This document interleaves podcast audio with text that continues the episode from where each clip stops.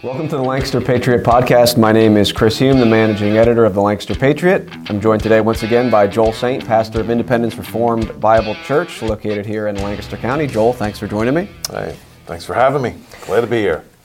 All right, Joel. So, for the first uh, 30 minutes or so of last week's Lancaster County Commissioners meeting, the focus was on Asian American and Pacific Islander Heritage Month. Right? Okay. And uh, you were there for part of it. I right? was. Okay. I was. Uh, so there was a proclamation read by Commissioner Trescott, and it was signed by all three commissioners, and then some comments were made by the commissioners, and then several people uh, spoke, you know, from the public, spoke about this. So we want to talk about that today. We want to talk about this proclamation. We want to talk about the, the worldview behind it.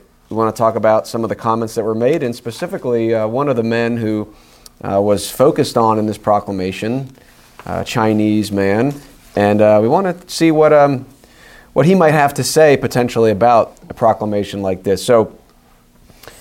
Um, I have the proclamation here in front of me, Joel, um, and here we have what I would say is the most important type of proclamation in the land of virtue signaling, and that's a proclamation that deals with the race issue, right? It deals with what are, you know, this is one of the most important issues, if not the most, in our culture. And so, if we're going to do any virtue signaling, we have to deal with this issue. Now, I think you and I would both be fine with celebrating what we might call cultural distinctives within Sure. God's common grace fried rice, Yep. Jamaican jerk chicken, chicken and waffles, Yeah. apple pie. Like, what? th- These things are fine. They're great. You know, different food from Except different. I'm, I don't know if I'm allowed to even say that. Uh, it- you know, I could be. Could I be charged with cultural appropriation if I sat here and said, "I really love Chinese food"? Oh, you're cultural appropriate. Yeah. So I don't even know what you're allowed to say anymore. But anyway, Right, which actually we'll touch on that because there was a comment made, and maybe I'll just do it now. One of the comments made uh, after this proclamation, you had you had someone come up and and say, I don't. You might have been there for this part. I watched it on online, but people are saying, you know, we want to celebrate our heritage. We want to celebrate where we come from. We want to celebrate, you know, whether we come from uh, an, an Asian country, a Pacific Islander country, whatever. We want to celebrate that and be proud of that. And and then you know, someone gets up and I mean, I understand. You know, I want to be respectful to these people and, and maybe you know certain of the struggles they had, of course, but. There's a there's a real contradiction here because someone someone stands up and, and, and talks about how you know, they're, they're, they're Lancaster County resident, they're proud to be here, and they're tired of being asked, where are you really, you know, they say, where are you from? Well, I'm from here. And they say, well, where are you really from? Right. And so that is offensive. And then, I don't know if it was the next lady, but the, someone else gets up and says, you know, that we want to, we want to share our heritage proudly. Yeah. So which one is it? You know, yeah. are, are you proud of where you came from ethnically, and are we able to be interested in you as a person and ask, you know, well, yeah, well, I know you live here, but where did you come from? Where did you, where's your family from? And the one person is like, yeah, we want to celebrate that proudly, and the other person is like, that's offensive for you to even ask me. So th- these these people's, th- you know, at least many of them are confused. You know, what's your identity? And really, I think we'll touch on that. Without Christianity, um, you, you know, you really can't answer that that Yeah. question. Christianity alone can solve, you know, what is your true identity? Yeah. But yeah, and it's all about celebration. You know, celebrate celebrating my my ethnic heritage and so forth. Well, then, to your point, then I think it's a good question. Where you're from? Right. You know, what, what what is your ethnic heritage?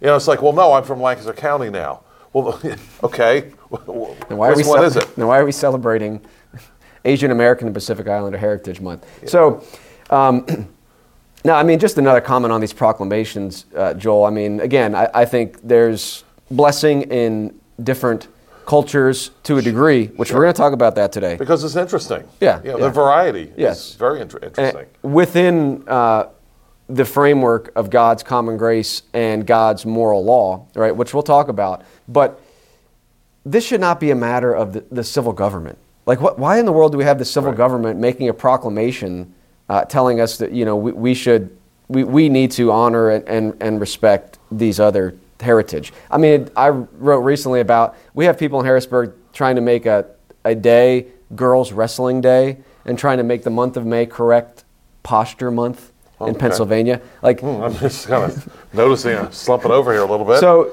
but you know, if that's all they, if that's all these civil magistrates did, I guess I would be happy with that. Um, if they were just making these proclamations, because they're they're essentially useless, other than to reveal the worldview at play in our culture. And so that's why this is useful. But I mean, it's just on and on with these proclamations and these day of this and month of that.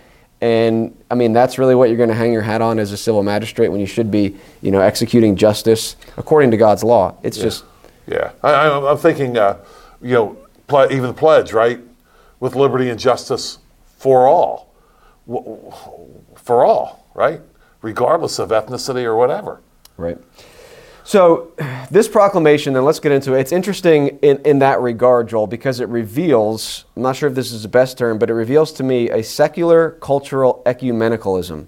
Okay. Okay, it, it reveals. Yeah, I write that secular cultural ecum- ecumenism. Okay. Yeah, ecumenicalism, and uh, okay. and and I think it reveals some other things as well. So I want to get into this, and I do want to play a a brief clip from uh, Commissioner Parsons, um, and uh, you were there for a little bit. I mean, let me just some of it, yep. Yeah, I mean, just briefly. I mean, what are we going to be getting into here? I mean, what what jumped out to you about this this proclamation? Yeah, it, wasn't long. I mean, it, started out with with heritage, you know, and, and okay, we're, we're we're from there, and now we're coming to Lancaster County, and it was kind of funny because uh, it, you know, some people talked about how un, unwelcome they felt, and yet they were really happy to be here, and I was like, well, did you not? I, I, I don't know where you came from. Did you not feel welcome? I I, I don't know. Um, are you welcome more welcome here than where you came from? I don't understand that, and um, it's it's discouraging to hear that kind of guilt just constantly laid on. You know, I'm from Lancaster County. Am I like guilt by association because someone said something to you that you thought was offensive? And so, honestly, Chris, that was hanging in the air. That type of thing, which always seems to hang in the air whenever someone wants to celebrate their heritage or whatever. Somehow, there's always a story about how you know, ostensibly a white person didn't accept you. Well, I mean, are white people the only people that maybe don't accept everybody? You, you know, if you're an, an Asian American, have you ever not been accepting to uh, someone, even someone else who was Asian American? I mean, we know that there's some problems between the uh, Japanese and the uh, Chinese going back to the events that happened in China uh, when the uh, J- Japanese invaded the Chinese. So that you know that that is always back there, and it seems like the guilt is constantly being worked and. and work, working over the natives of Lancaster County just very, very slightly, and or maybe not so slightly. But then also we had to hear about the religion that comes from the East, Hinduism. We got a little lecture on that. Got a lecture on how wonderful vaccinations are, and a doctor uh, woman got up there and talked about how she helped with the vaccinate. What's this got to do with this? Right, and then we had another man stand up there and went through a list of uh, left-wing talking points, even mentioning transphobia. What's that got to do with this? Right. Yeah. What indeed. Now, uh, I want to play a clip. Let's play this clip from Commissioner Parsons first. This is his comments after the proclamation. Then I'll touch briefly on the proclamation, and then we'll really get into this because there's a lot of content here. So let's watch this video.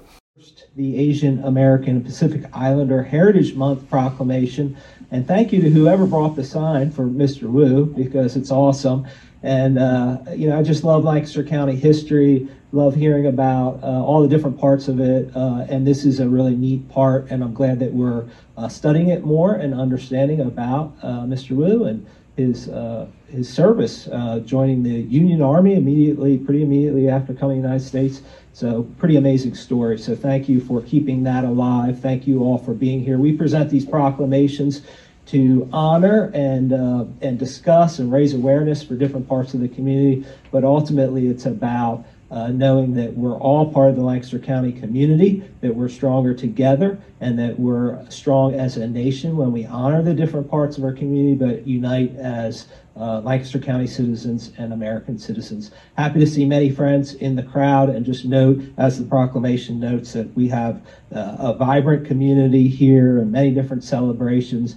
It's been a couple years since I've been to the Diwali celebration, but I will say that that was really awesome. It's a, a huge celebration and uh, and really awesome. I know we have many others like that. Good to see my friend Sam. All right, so that was Commissioner Parsons uh, making some comments after the proclamation. I want to get into that and get your reaction to that. But real quick here, the, the proclamation is uh, a proclamation Asian American and Pacific Islander Heritage Month. And it talks about a few things here. It talks about the fact that um, these celebrations, which Commissioner Parsons mentioned, one of them, the Diwali celebration, the Holi festival, they serve the greater community. It talks about how people from Asian America, Asian Pacific Islander countries have come over to the United States, and then it says the end of it is now, therefore, we, the Board of the Commissioners of Lancaster County, Pennsylvania, do hereby proclaim May 2023 to be Asian American and Pacific Islander Heritage Month in Lancaster County and urge all Lancaster County citizens to take the opportunity during this month to explore this rich history and also to make a personal commitment to create a more perfect union. We're going to talk about that, Joel, and advance our nation's founding ideals of liberty and justice for all, and to join with members of our Asian American and Pacific Islander community in celebrating the many ways they have made a positive impact upon our county. Now, I want to get into this, and of course, people can twist our words I have no doubt that many people from Asian nations and Pacific Islander nations have done good and impacted the community. That's not what we're talking about here. We're talking about the worldview behind this, the need for a proclamation like this, and even some of the things that are stated here. So, one of the things being that these really pagan Hindu religious festivals serve the greater community. So, I want to get into that. Okay, now, of course, as we saw, Parsons there said that the Diwali celebration was really awesome. And in fact, later there was a lady who was requesting lighting for, I think, a Hindu festival. Now, whether or not they approve that, we'll see. But Joel, I mean, what's what's your initial reaction to this? Now, we want to also get to a big part of this episode is going to be the the man, Mr. Woo, that that Parsons referenced, which is yep. in this proclamation, yep. and Mr. Hong Neok Woo, and we're going to talk about him. But but first, which is very interesting that he's in here. Um, but first, I mean, what's your initial response to that and this idea? I mean, D'Agostino, I didn't play it, but he said that many other countries can't boast what we do, which is having diverse people come together for the American experience and the American dream. In other words, what I'm getting from this, Joel, is that many different cultures is our strength. Mm-hmm. Is that true? And what is it? What is the most important thing about a culture? We need to answer that question. And then, it, with that understanding, is it true that hey, the more cultures we have, the stronger we are? Sure. Yeah. So let's let's take a step back. Is there such a thing as an American culture? Does that exist? Is there such a thing as Western culture? Remember years ago, Jesse Jackson leading uh, leading marches out out out. At, I think it was UCLA Berkeley, or uh, uh, obviously it would be University of California Berkeley. You know, leading hey ho hey ho. Western culture's got to go. All right. So what culture is good if Western culture's got to go? What culture are you going to replace it with? So let's back up a little bit. Is, is there such a thing as Western culture? And of course, there has been, and it's, ba- it's been based on Christianity. That is beyond, uh, th- that's, that's beyond question. Now, our, our, our reigning, reigning dogma right now, Chris, is that all cultures are created equal. Well, if all cultures are created equal, then why? Why would people leave home, money, land to get on a boat with nothing to come to this culture? Uh, even now, we're hearing how racist, what a racist culture we are. And yet, even today, if you are successful, especially in Africa, do you stay there? No. You come here. Now, now what, what's going on? How are we saying at the same time that all cultures are created equal, while at the same time recognizing that people leave one culture to go to another. Apparently, they don't believe that all cultures are created equal. I want to talk about a, a culture of uh, th- that is somewhat unique to America, and I want to go back to the not to the um, George Floyd riots. I'm old enough, Chris, to go back to the Rodney King riots, and I still remember that area. Let's let's definitely celebrate um, uh, Asians here. I remember that section of Koreatown and if you were not alive then, uh, you probably don't know what I'm talking about. But there was a section in LA called Koreatown. Uh, you know, there were riots everywhere, people were getting killed, there were businesses being burnt down. But in Koreatown, they were the most. Uh, Chris, I was never so proud to be an American. I, I, I just never was. Because in Koreatown, it was called Koreatown. Am I racist for calling it that today, even though it was called then Koreatown? They had their they had their automatic, automatic weapons out, and they were defending their, their lives and their businesses. And I remember thinking, true Americans right there. Right. th- th- these they're, they're defending themselves, their businesses, their ability to serve their neighbor, because that's what a business is. And I remember even the talk afterwards among even some some people that were sympathetic toward the riots, right? Uh, which which we you know that's what we have now in our media sympathy towards rioters. That's what's going on right? And they were talking and saying you know even among the rioters they're thinking next time they do this maybe they need to be a little more circumspect with their riots because they burnt down the businesses that they want to go buy their lottery tickets from the next day. You know now they can't do it right? So so I want to talk about the American culture, which is based on a Christian culture. And I'm willing to say that no culture matches it. And in history, I don't see a lot of people leaving the West, Chris, to go to an Eastern culture. I don't, I don't see it. Um, Hinduism, for example, is, is really big in, in India. I, I don't know, do you see people leaving uh, uh, in droves, uh, Western countries, to, to go live there? But it's happening the other way. Right. So, can we say loudly that all cultures are not created equal and to pretend that they are?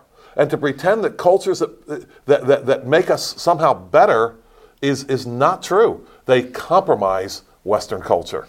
And that's not a good thing. Yeah, yeah. You've brought up a lot there. I want to see if you agree with this, Joel. So, talking about culture, if you really get to the heart of it, what, what is a culture? And it would be what the, that people cultivates. I mean, that's where you really get into the word. Uh, you have the cultus, uh, religious, but I think really, if you look at the, the root word there, it has to do with the cultivation uh, what does a society grow and develop? Of course, you know, food is a small part of that, sure. but even more so is the values and the beliefs and the, and the social structures that are built around those values and beliefs. That's what drives the customs and the traditions. And so I would contend that religion, and tell me if you disagree, the religion is the most important part of any culture. Do you agree with that? No, there's no question about that. It, it, your religious values tell you what's right and what's wrong. It tells you what's acceptable, what's not acceptable, what is praised and what is punished. What can be more basic than that?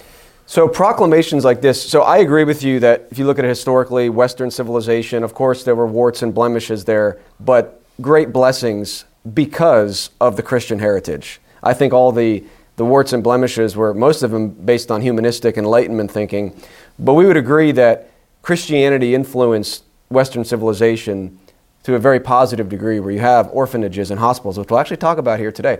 And um, I think today, and tell me if you agree with this, Joel, that we are, aban- I think you agree, of course, we're abandoning that heritage as a nation. So proclamations like this reveal that now, as a society, even Lancaster County, our religion, we are saying we do no, we no longer want to be associated with Christianity.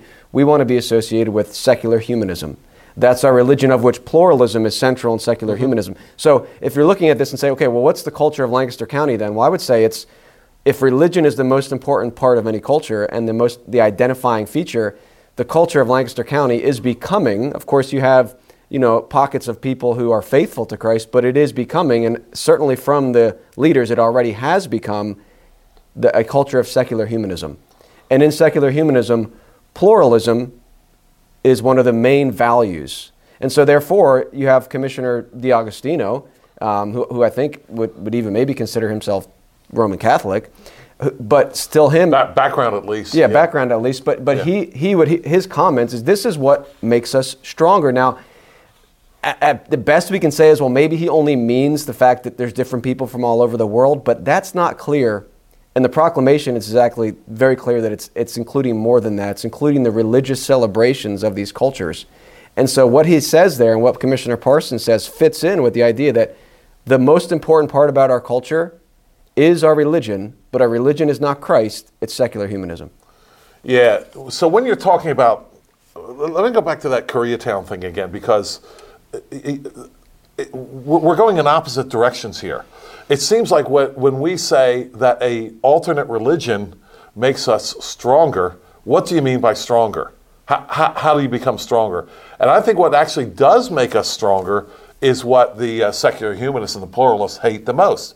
What they really hate, Chris, is when someone from not someone non-Western, right, non-white, if you will, accepts Christianity. That's, that's what they say actually makes us weaker. But I would argue that's what makes us stronger. It's wonderful to see, uh, you know, for example, in Acts 2, you, you, you see all those different folks from all over the um, all, all over the East, really, and even from Africa that were there at the Feast of Pentecost, and they hear Peter preach in Acts chapter 2. And you look at the, the nations where they were from, it's an awful lot of different areas. Now, nobody was celebrating the fact that, oh, aren't we diverse now? Right. That's, that's not what the celebration was. The celebration was over Christ. Right. Christ rose from the dead, and he is now King and Lord. And it doesn't matter what your ethnic background is, he is King over all races, over all. I'm, I'm, mean, I'm one more of the guy, like one race, human Right. race, different ethnicities. I mean, that's a technicality for some people. But race, ethnicity, whatever, doesn't matter. Christ is king over all. That's where we have our true strength.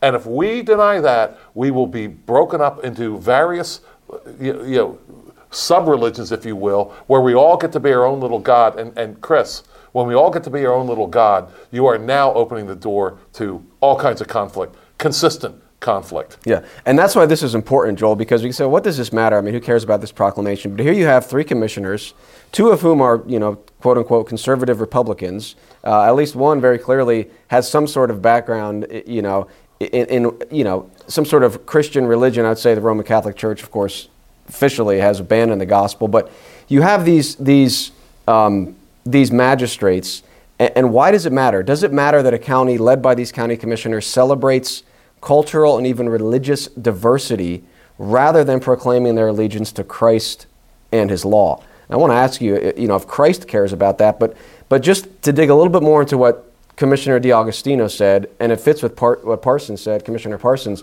Before I do that, just so people know, uh, in the proclamation it talked about the Diwali celebration, and Commissioner Parsons mentioned how that was awesome, this celebration. So just so we're on the same page here, that what, what is this Diwali celebration? It's called Deepavali or Diwali. It's known as the Festival of Lights. It's a Hindu holiday widely celebrated in India, in South Asia, and across the Hindu, uh, you know, the world wherever Hindu is, you know, is practiced, adherence to Hinduism. It is India's biggest and most important holiday of the year. The festival gets its name from the row of clay lamps that Indians light inside their homes to symbolize the inner light that protects from spiritual darkness. Now, if that's not paganism, what is? That's just clearly an, an not just a non Christian, there is no neutrality. It's anti Christian. This is a pagan religion. Um, so I want to come back to this because this proclamation, I mean, the irony here that this proclamation highlights this pagan festival and it highlights this Mr. Hong Neok Woo. Yes. Uh, the irony there is it's just dripping off the pages, which I don't know if they if they know that. I mean, Commissioner Parsons talked about how it's so great to learn about this history. Did you really learn about the history here, which we're going to talk about this man?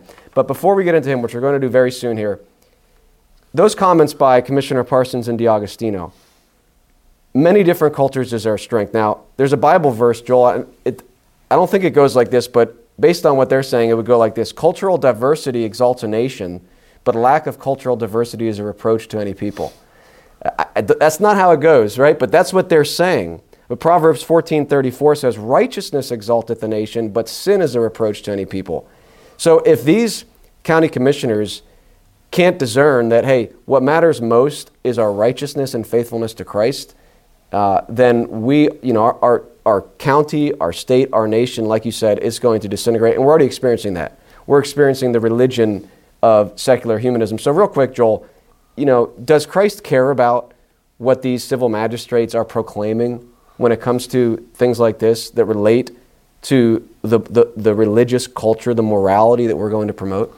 Yeah, let's let's think about the very first commandment.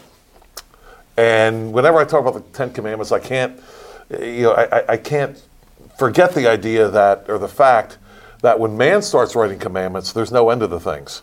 I mean, they write them in Harrisburg, they write them in, in, in Washington D.C. There's no there's no end. Whereas God gave us His word, He gave us His Ten Commandments. He elaborates on those Ten Commandments, but then we're done. We, we don't have to keep writing and writing and writing and writing. So going back to the Ten Commandments, the first one, I, I am the Lord your God. And think about this. I am the Lord your God who brought you out of the land of Egypt. You shall have no other gods before me. Now, normally we think of the first commandment, uh, you, you know, um, no other gods, right? But the preamble there is important. I am the Lord your God who brought you out of the land of Egypt, out of the house of bondage. A lot going on there, Chris, because what's being said there by God in that through uh, uh, by God through Moses, all other gods will lead you into bondage. they, they will. And the Egyptians had multiple gods that they that, they worshiped. They kept reading away from from shall we say the masses. Obviously, the Israelites when they came out of Egypt, they couldn't read because reading is a method of, of learning what's true. And we know that wherever Christianity is gone, reading has gone with it and even secular historians that I've read, Chris, Oh, yeah. ha- have admitted that um, the history of the growth of Christianity is also the history of the, of the growth of reading. Reading commandments like, I am the Lord your God who brought you out of the land of Egypt, out of the house of bondage. You shall have no other gods before me. You're asking if Christ cares. Christ brings freedom. The Bible brings freedom. You don't have the you don't have freedom without Christ and his word. And he is very interested in freedom. Freedom to do what? Freedom to worship him and freedom to serve our neighbor. And what we find out is that where we are limited in our freedom to worship Christ, we are also limited in our ability to serve our neighbor. And, and I want to talk about this just briefly. I'm kind of going on here a little bit longer. But what we find out, for example, take, uh, take communism um, in, in China, in, in, in the old Soviet Union, where we know an awful lot about it, where they, um, they squelched the worship of Christ. You know what also got squelched? Independent business. And independent business is a means of serving one's neighbor. Chris, you don't see the Church of Jesus Christ squelched and persecuted, where you also don't see the ability to serve one's neighbor uh, persecuted as well. Christ, he said, I am, you know, the thief doesn't come except for to steal, kill, and destroy. I am come that they might have life, that they might have it more abundantly. And we, one of the reasons why we love Christ so much is because he encouraged us to love our neighbor. He encouraged us to love him, which we must.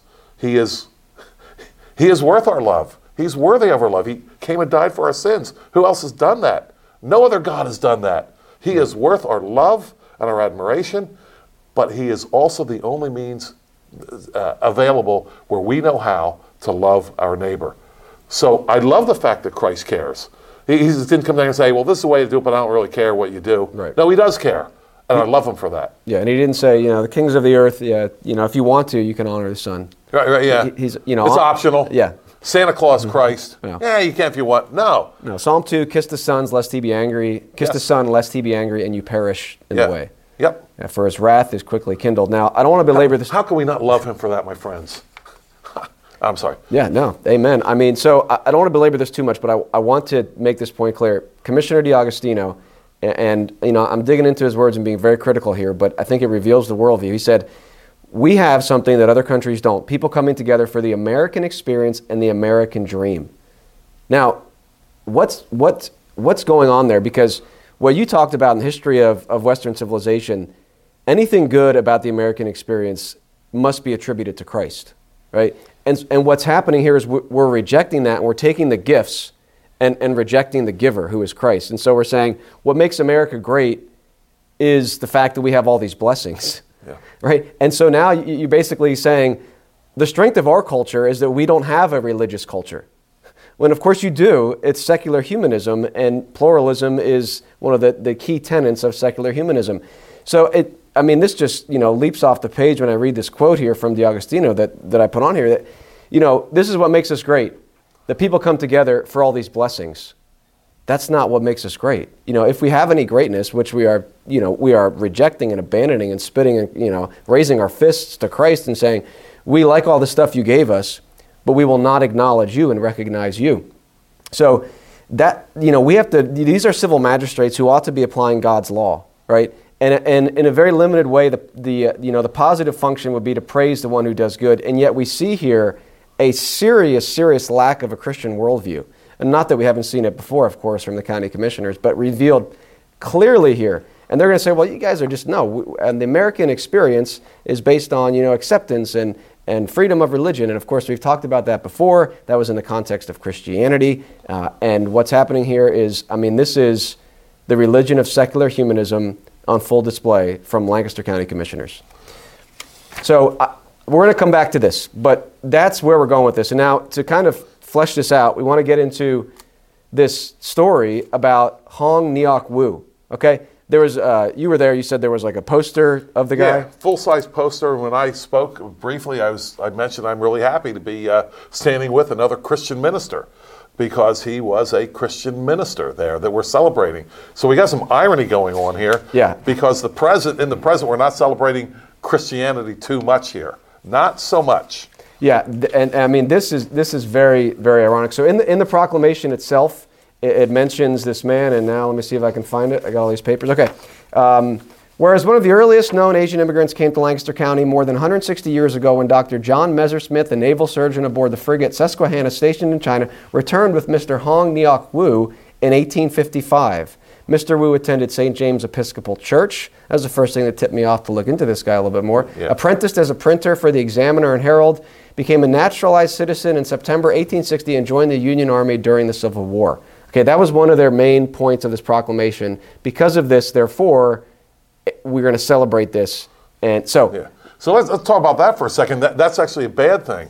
He should have been able to bring over his culture. He should have been able to drag over some some Eastern temple, right, where human sacrifices uh, uh, occurred, right? Right. Should have been able to. If we were really welcoming, we wouldn't. He wouldn't have gone to an Episcopal church. He would have been able to bring his temple over and, and, and worship there. Right. Yeah. And if you're going to have a if you're going to have a proclamation, which I don't think we need these proclamations, but if you're going to have one like this, and it was done to honor Christ, Yeah. it would say we want to thank Christ for allowing Absolutely. people to come over here and hear the gospel and Yeah. be saved. Yeah. Right. And that's what we're going to celebrate. That that Christianity is a destroyer of pagan cultures. Yep. It redeems them and changes them, but in one sense, it destroys them. So that's what we're going to talk about because, Joel, I mean, this was just too good to be true almost. I started looking into this and I was like, wow, do they know who they're promoting here. In their proclamation? And there's no better way to respond to this proclamation and the worldview it represents than with the very man the proclamation cites. Now, of course, I think our, our critique, of course, would be true regardless. But it's often been said that our Lord has a sense of humor, and here you have th- th- this this man, you know, Hong Neok Woo, and I and I don't think I think we can say confidently he would not have liked this No, proclamation. uh, no, he would have been he'd have been outraged at it. Quite frankly, that's it's it's what he what he came away from. Right. What he was converted away from. And what he then went back and tried to destroy. Absolutely. So let's let's get into it. All right. So um, and I want us to hit on these three points as we go. That number one, religion is the most important part of a culture. It's the center of it all. There are good cultures and there are bad cultures, and that's based on the religion. Right. A culture Yep. is not bad based on whether it has fried rice or cheeseburgers. Okay. And it's not bad based on what type of clothing, unless you get into really you know immodest, immoral Right. clothing, sexual clothing. But generally speaking, that's not what make makes a culture good or bad. Right. Right. Only as it relates to the, the morality and the allegiance to Christ. So, of course, anything can be perverted food, cannibalism. You know, those are cultures that are bad, Mm-hmm. right? Cultures that you know are are like our culture with these drag queens is becoming Mm-hmm. a bad culture when, measured according to God's word. So that's number one. Number two, Christianity is I'm going to say it like this: a destroyer of pagan cultures. And number three, celebrating other cultures without recognizing this, and especially celebrating the religion of those cultures, is not Christian and therefore is not wise and will not bring blessing. So, and a total violation of the first commandment right from, from the start because right we're rewriting the first commandment.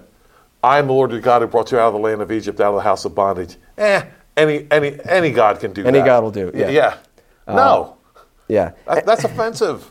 yeah, it is. It's it's offensive to Christ and it should be offensive to us. Um, Should be. It should be, yeah. And now, you know, we should be concerned about having a Christian culture. And again, I don't, I don't want to get into too Chris, much. how do you love your neighbor without promoting Christian culture? I, I, I want to know the answer to that question. right. You can't do it. Yeah. Now, we're not, you know, you've mentioned historically that America has experienced these great blessings. I don't think either one of us are arguing that America, in its nature, will always be the best culture. You know, what matters is if it adheres to Christ's law, right? So you could be an Asian, African, whatever. If the culture that honors Christ is going to be blessed, right? You know, the people. So it's measured by by Christ's law and allegiance to Him. That's what matters. So we're not here arguing necessarily like, well, the American experience is the standard, and that's kind of what the commissioners are saying. Hey, what we've experienced, that's the standard, and we're saying no. The standard is God's word. When when nations have sought to adhere to that, they have been blessed. So the way the commissioners talk about it, like we said, all these cultures, regardless of their beliefs, and the celebrations that represent those are equally important and are what make America great. So let's start, let's start with this, this, this man, uh, Hong Neok Woo. All right, just give us a, just briefly, just kind of let our listeners know, kind of uh, brief summary of this guy. Yeah, he was a, um, a he became a Christian minister. Went back, uh, you know, came from China, uh, came back, uh, was converted to Christianity at some point. Wonderful thing. And when he he came here, he studied. He fought on the Union side in the uh, war between the states, and was concerned about his um, countrymen back in China, and went back to convert them, and spent a good deal of time proselytizing. That's a good word because Yeah. we're, we're being proselytized every day in our public schools. Right. I think we should know this, right? Uh, Drag Queen Story Hour, intense proselytizing of the Right. next of the next uh, of the next generation. But he went back to spread Christianity through um, in, in China, and did some good things there because he exposed both the uh, worldview and the actual act of the many idols that they have here. One one thing that we constantly see is we constantly see as we get away from true Christianity. I am the Lord your God who brought you out of the land of Egypt. No other gods, plural. So we constantly see once we get away from God, we go to gods. This is just the way that it is. Yeah. So one of the things that, that, that I wanted to pass on, Chris, was um, he uh, he ran into some folks who were promoting some false uh, gospel to them that, about a magical fountain that heals people. Before you get to that, I want you to tell that story. Um, Just to, to flesh out a little bit more. This, this man, they're celebrating him because he was one of the first, if not the first, um, naturalized citizen uh, of a Chinese naturalized citizen. Okay. So, so he's born in 1834 in China, okay? And uh, he's, he's educated through the American Church Mission. Okay, so he's in China and he's being educated by you know Western Westerners who are bringing the gospel to Right. China. Okay, Probably the worst people in the world now, right? Right. A, a, a, a Christian missionary. right, and so he he was one of the first generation of native Christians, a native Chinese to be baptized as a Christian. Um, and in this biography from the Asian American Soldiers Memorial Hall, they called the result of aggressive Western missionary activity. Now, that could be taken as a positive or negative. You read this bio, it's almost like they have a disdain here Right. for the Christianity. But then, but yet we celebrate this guy coming to America. And who was it that negotiated with the officers to allow him to come to America? An American missionary, an American Christian missionary. So you have this, this Chinese boy. He's, ra- he's born and raised in China. He's educated in a Christian environment, obviously not a government school, a Christian, you know, private missionary school. He, he becomes a Christian, um, and he comes to America with the help of an American missionary. And then he comes to America, he goes to St. James Episcopal Church. Um, he spends some time working for a newspaper. I'm not going to get into all those details, but then he goes back to China. He goes back to China, and of course, this bio here doesn't really explain why, but when you see his, the story of his life, it's pretty clear he wanted to bring the gospel back to China. And if that wasn't his initial intent, that became the mission of his life. Mm-hmm. So he goes back to China, and now he's, he's kind of a, a very, you know, he's, he's a gifted, he, he, he knows the Chinese culture. He was born there. He had to brush up on his Chinese because he had been in Lancaster County. But he's a Christian, so he's able to work with these missionaries and even some of the other natives to do something that is not celebrated in this proclamation at all. And what he's, what, what he's trying to do in China is bring Christianity.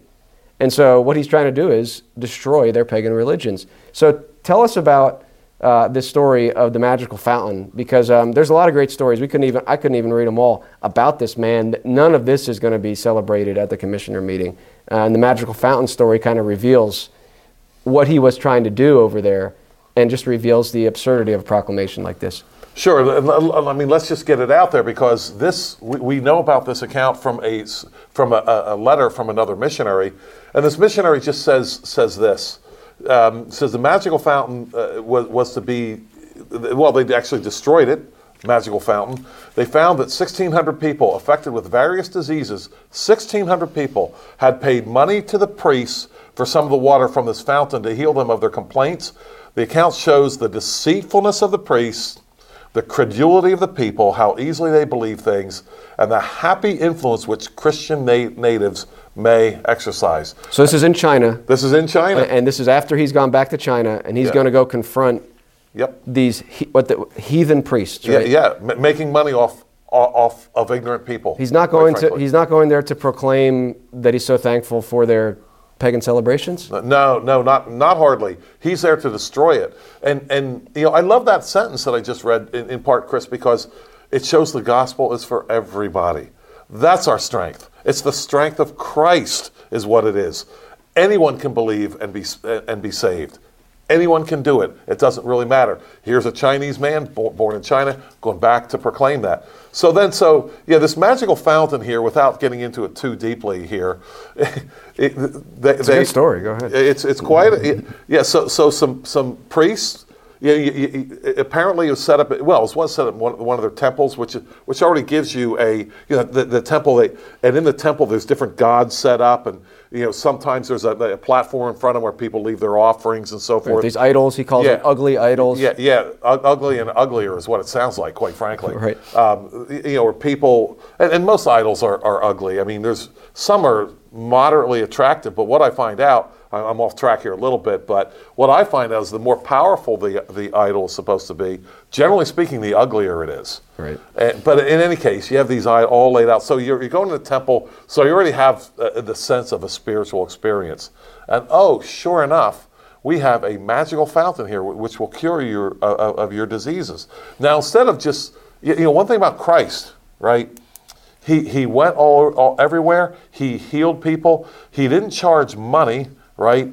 And he, his healing was for all who would come to him, right? Now, if you really had a magical fountain, hey, save the water, go throughout the hospitals, spread it everywhere, right? Right. But oh no, you have to come here, you have to pay us money and then you will be healed. So we already heard 1,600 people. So these idols, he says, are very, the missionary says, are very ugly, common looking, roughly painted. They're made of mud and straw, chiefly, but sometimes of wood. I guess they're the, the, better, the, the better ones. So what happened was they, they came up with this idol, and the missionaries knew. Now think about this. The missionaries immediately knew this was fraudulent, whereas the natives are believing this the poor, desperate people. But that's their culture, Joel. Like we got to celebrate it. Yeah, I know you're right, and it was their culture. Yeah. And hey, if the priests say so, it must be it must be true. They have no independent means of, of evaluating this. That's the things we have a Bible. The Bible allows us a means of evaluating everybody, even our own pastors, of which I am one. The, the people that come and listen to me every Sunday have a means of evaluating me. It's called the Bible. What a wonderful thing. Anyway, they didn't have this though. And so there they are. They're, they're, they're going into this. They, they're, they're burning candles and there's incense and smells good. And they have faith.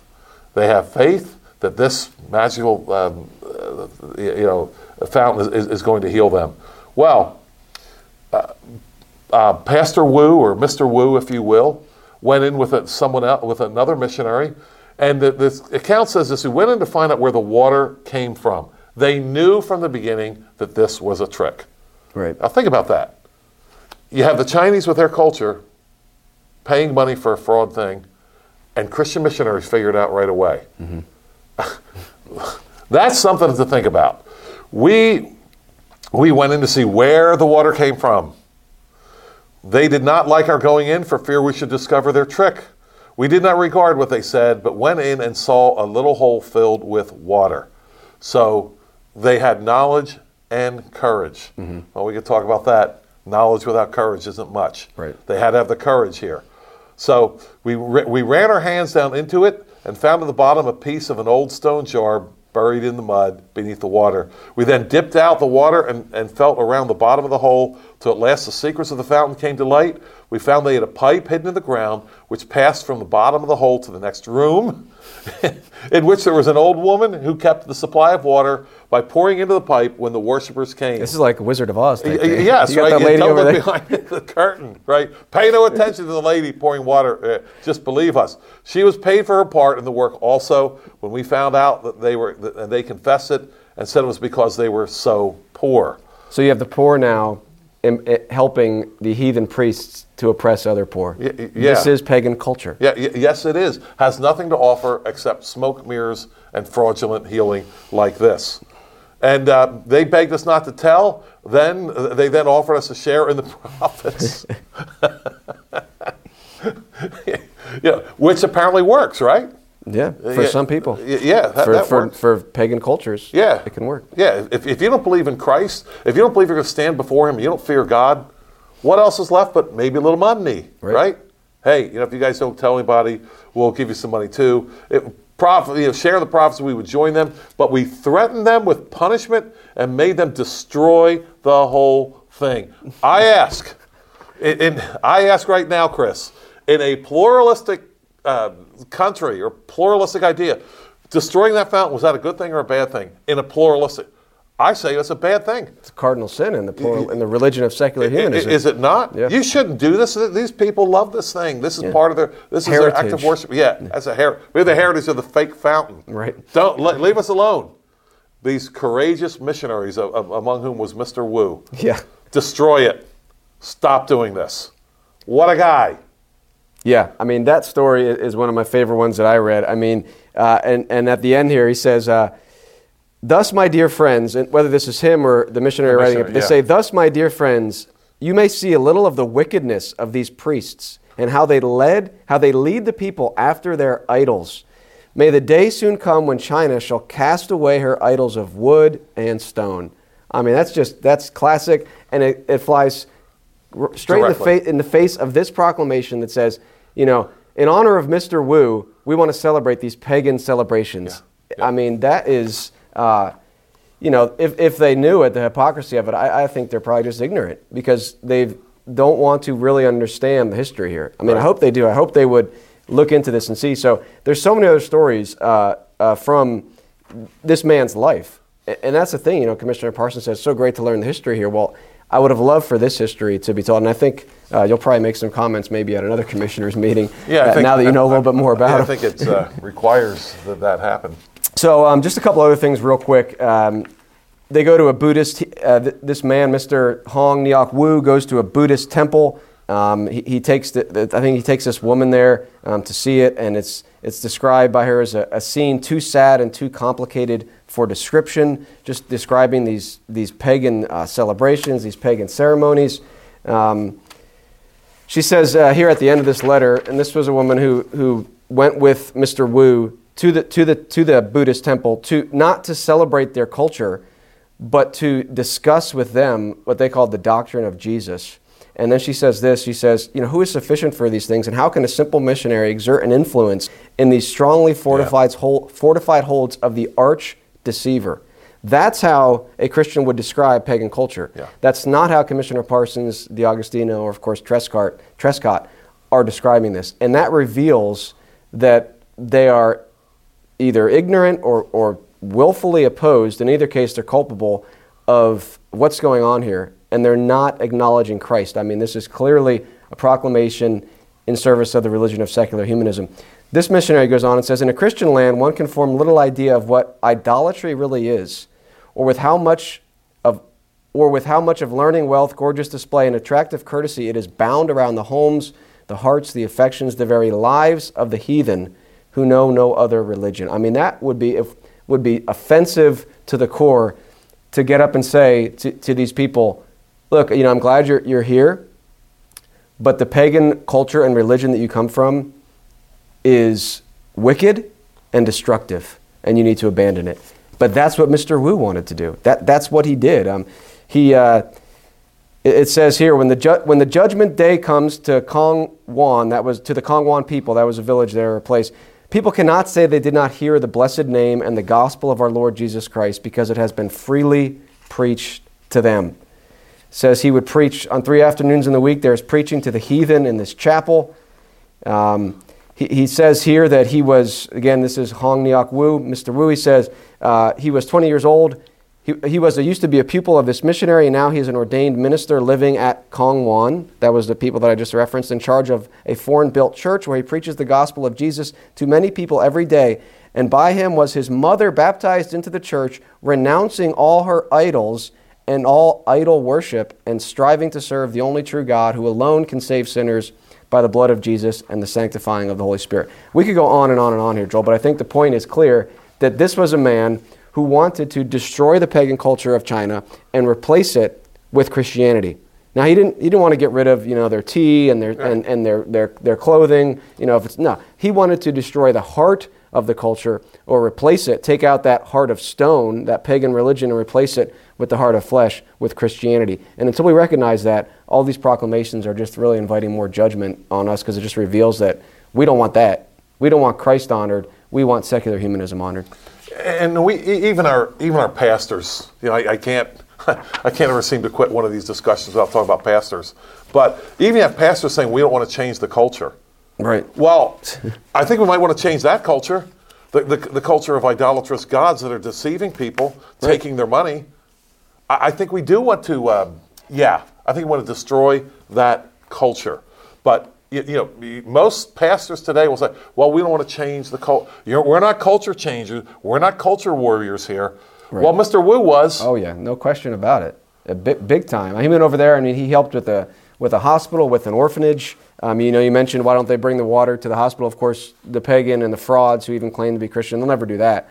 But the true Christians that actually want to serve are the ones that built the hospitals, built the orphanages. He was he was involved in that. He was involved in all these things, um, and so he he had a, a, a rich life of blessing of seeking to destroy and undermine the pagan culture of China. I think you might have read this, Joel. I just think you found this interesting. Um, this is from a report from, from him, from Reverend Hong Neok Woo.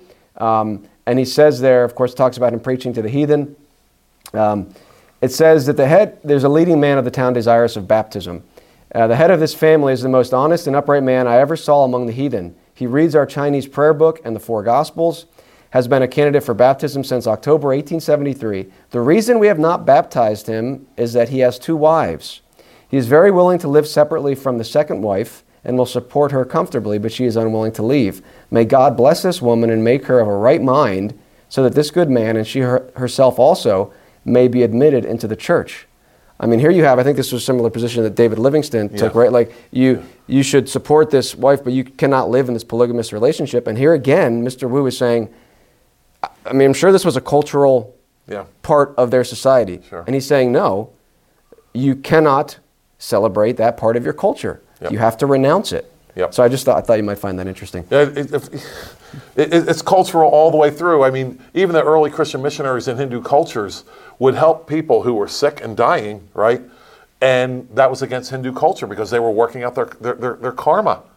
And, and they, had, they had done awful things in the, in the next life. And actually, to help people who are hurting was a bad thing because the, now they were not going to experience the, the, the, the cleansing of their sins, if you will, from the previous life. And it was going to be bad for them in the next life because their karma hadn't been worked out. I mean, how, how can we say that religion is separate from culture? And if we're going to con- convert people to Christianity, what? That's not going to have any effect on your culture? Right.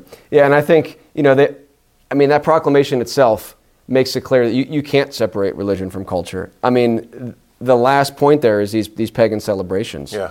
And, and it's it's obvious you can't do it, and uh, they didn't even try to. Right, In, yeah, in yeah. that case, I mean, they didn't even try to because it's so obvious that the religion of a of, of a of a region of a, a people is central to their culture. So they didn't even attempt to say, you know, that well, we're just celebrating, you know, the the food or the the hit- like. No, the the religion is central, and Mr. Woo knew that. Yeah. When he went Yeah. back t- to China, he knew he went for the heart of the culture.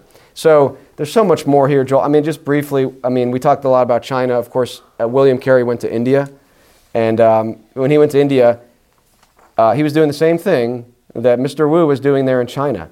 And uh, I just wanted to read s- something briefly from a letter that Carey wrote in 1816. All right, so this is before uh, Woo was born in China. He, Carey's over there in India, or he's arguing uh, about going over there. The idea, which was opposed by a lot of people, said uh, we, it's not worth it to bring the gospel to India. He says this. He says, "And then, very dear brethren, when it shall be said of the seat of our labors, the infam- infamous swinging post is no longer erected. The widow burns no more on the funeral pile." So he's talking about these customs, the culture of India, and he's saying when, when we have destroyed that, and we've talked about before, sati, the practice of burning widows, hey, it's part of their culture. Yeah. The obscene, And who, and who are you and I? Right. It's a question. the obscene dances and songs are seen and heard no more. The gods are thrown to the moles and to the bats, and Jesus is known as the God of the whole land. The poor Hindu goes no more to the Ganges, and this ties in with the magical fountain.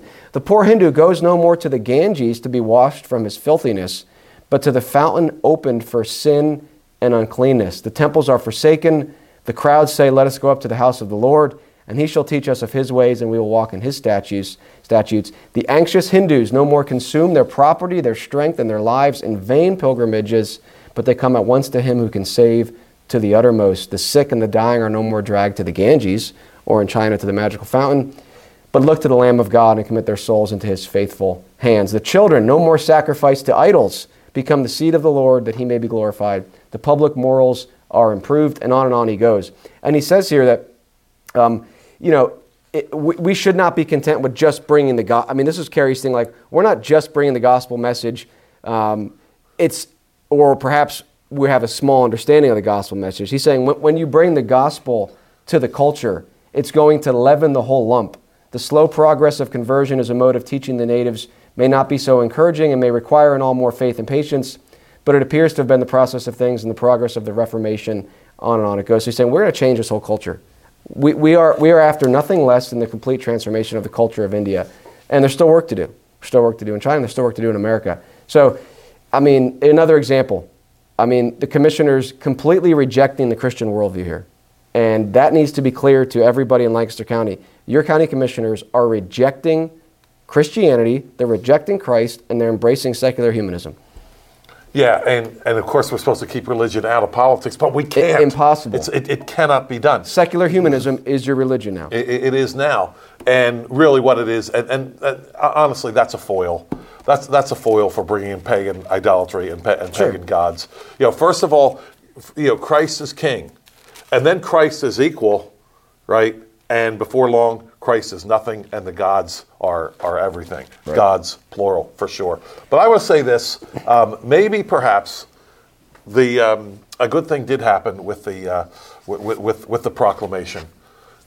Not in the way it was intended, because I got to know a real Christian man from another culture right. who went back to transform it. So that, if we're going to do proclamations, which we shouldn't, but if we are, well, then let's proclaim a man like this and let's talk about him rather than actually uh, featuring him and then going against everything that he stood for. Oh, yeah. I mean, talk about disrespecting an Asian American. Y- yes. I mean, uh, and a very respectable man. Yeah. Well, not too many re- more respectable Asian Americans ever. Yeah. Perhaps. Yeah.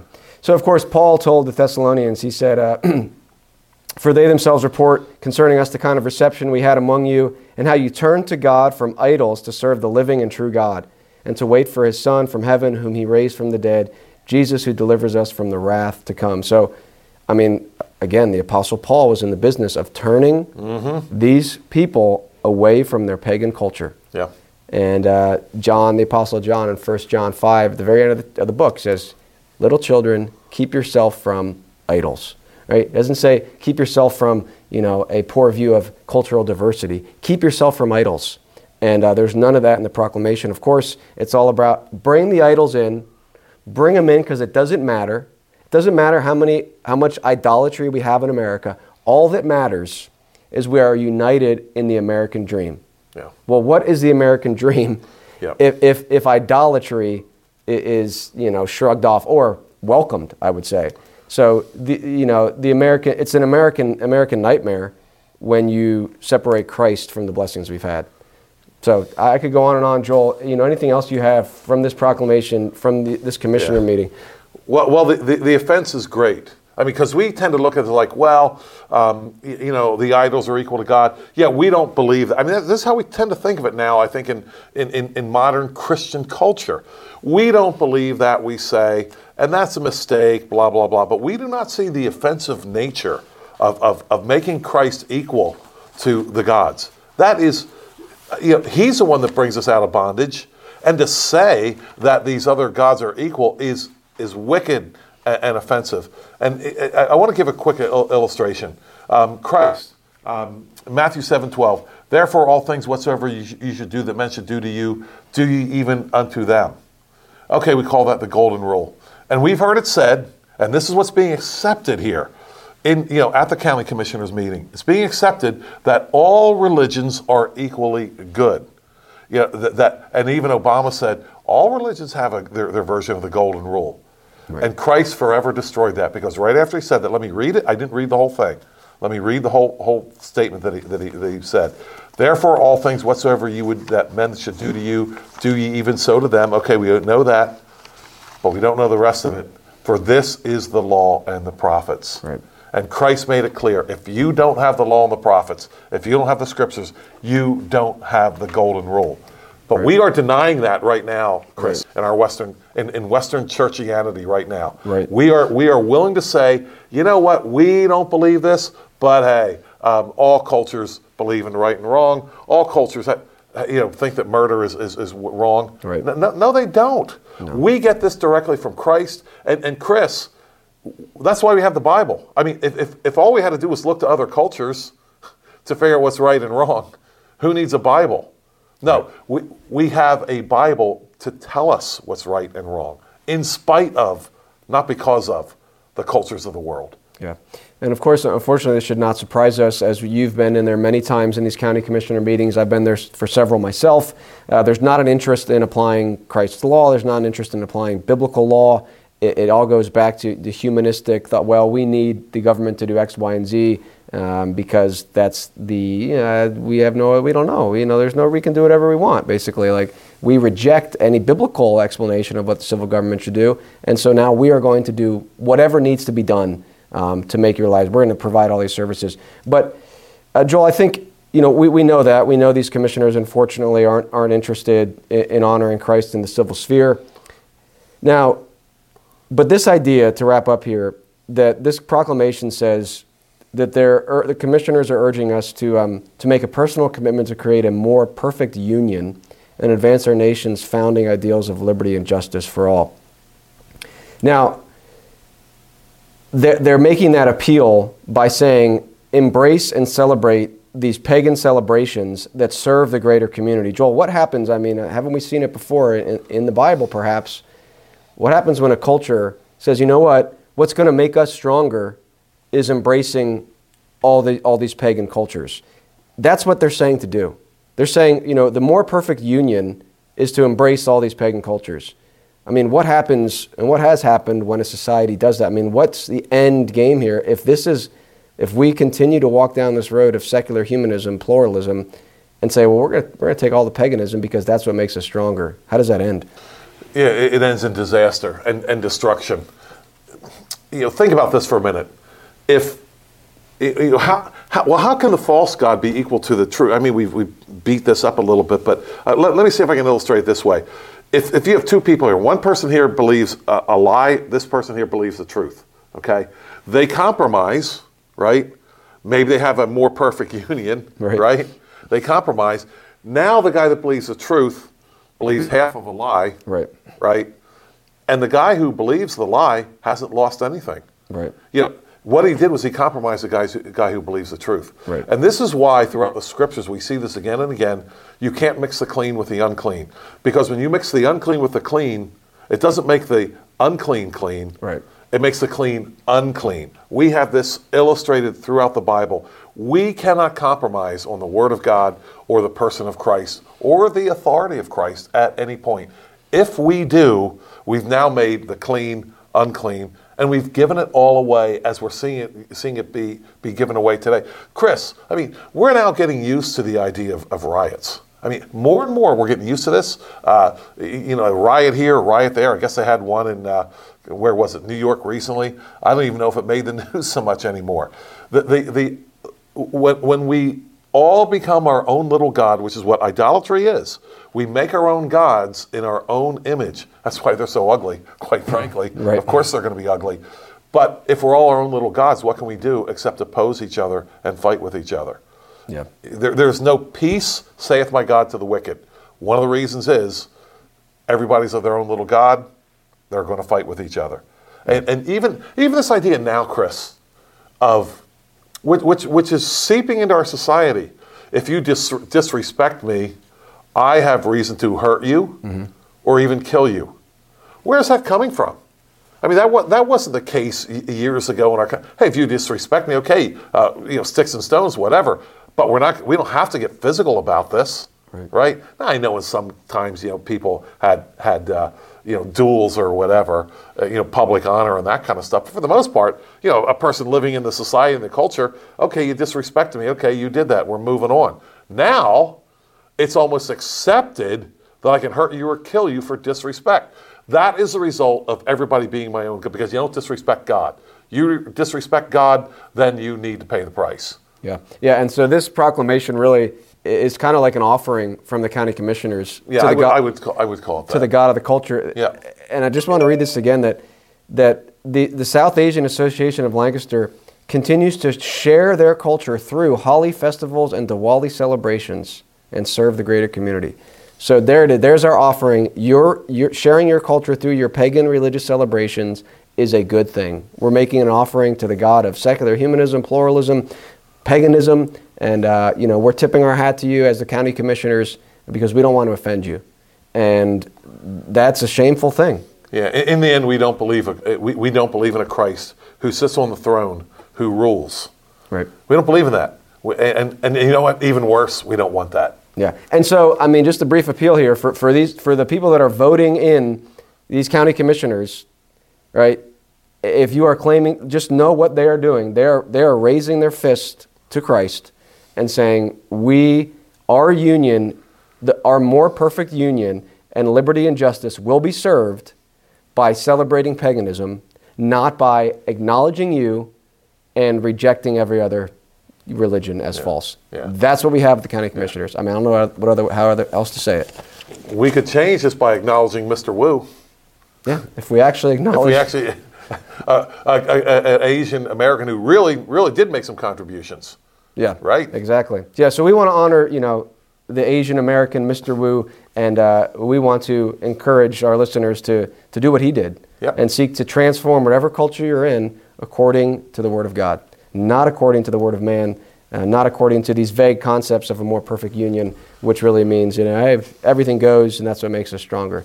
It is not. So, final word for you, Joel, uh, on this proclamation, on this idea that, you know, this is what makes Lancaster County great. I mean, I guess I'm sure that's what everybody thinks. What makes what made Lancaster County great is all these pagan celebrations over the past, you know, 300 years. Yeah. Well, a couple things. Um, what do you mean by more perfect union? What do you mean by great? Uh, I want to go back to my um, my wife's great grandfather, who apparently stowed away from Portugal on a ship and um, was discovered halfway through or partway through, and the captain liked him.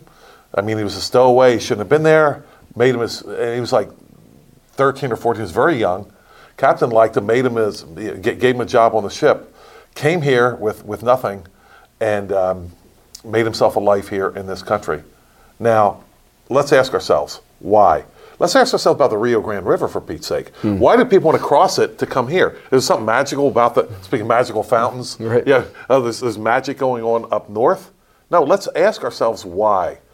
And the answers will always come back to this Jesus Christ was worshiped here publicly at one time. In other Western countries, uh, Charlemagne, if you will, King Alfred the Great, they made proclamations, and their proclamations were not quite the same as what we heard Right. here recently. Right. They made proclamations concerning the supremacy of Christ. Right. And you know, f- from that we get things like uh, the, the common law, uh, King Alfred being seen as the one who was behind the common law, uh, the Magna Carta uh, or Charta, as some people will call it. Um, I'm not really sure how to pronounce that. That goes back to Christ. And if we say it goes back to pluralism, then I, I want to add, well, go wherever you want then. Right. You, you- you know, travel to uh, Middle Eastern countries where people are trying to leave and, and, and go to the West. Yeah, their culture is just as good. Right? Yeah, all cultures are created equal then. If all cultures are created equal, then people leaving one culture and, and going to another, which generally speaking is the West, they're going to argue with you on this point. So why are we saying this? It's in Chris, it flies in the face of everything that's true and real. All cultures are not created equal.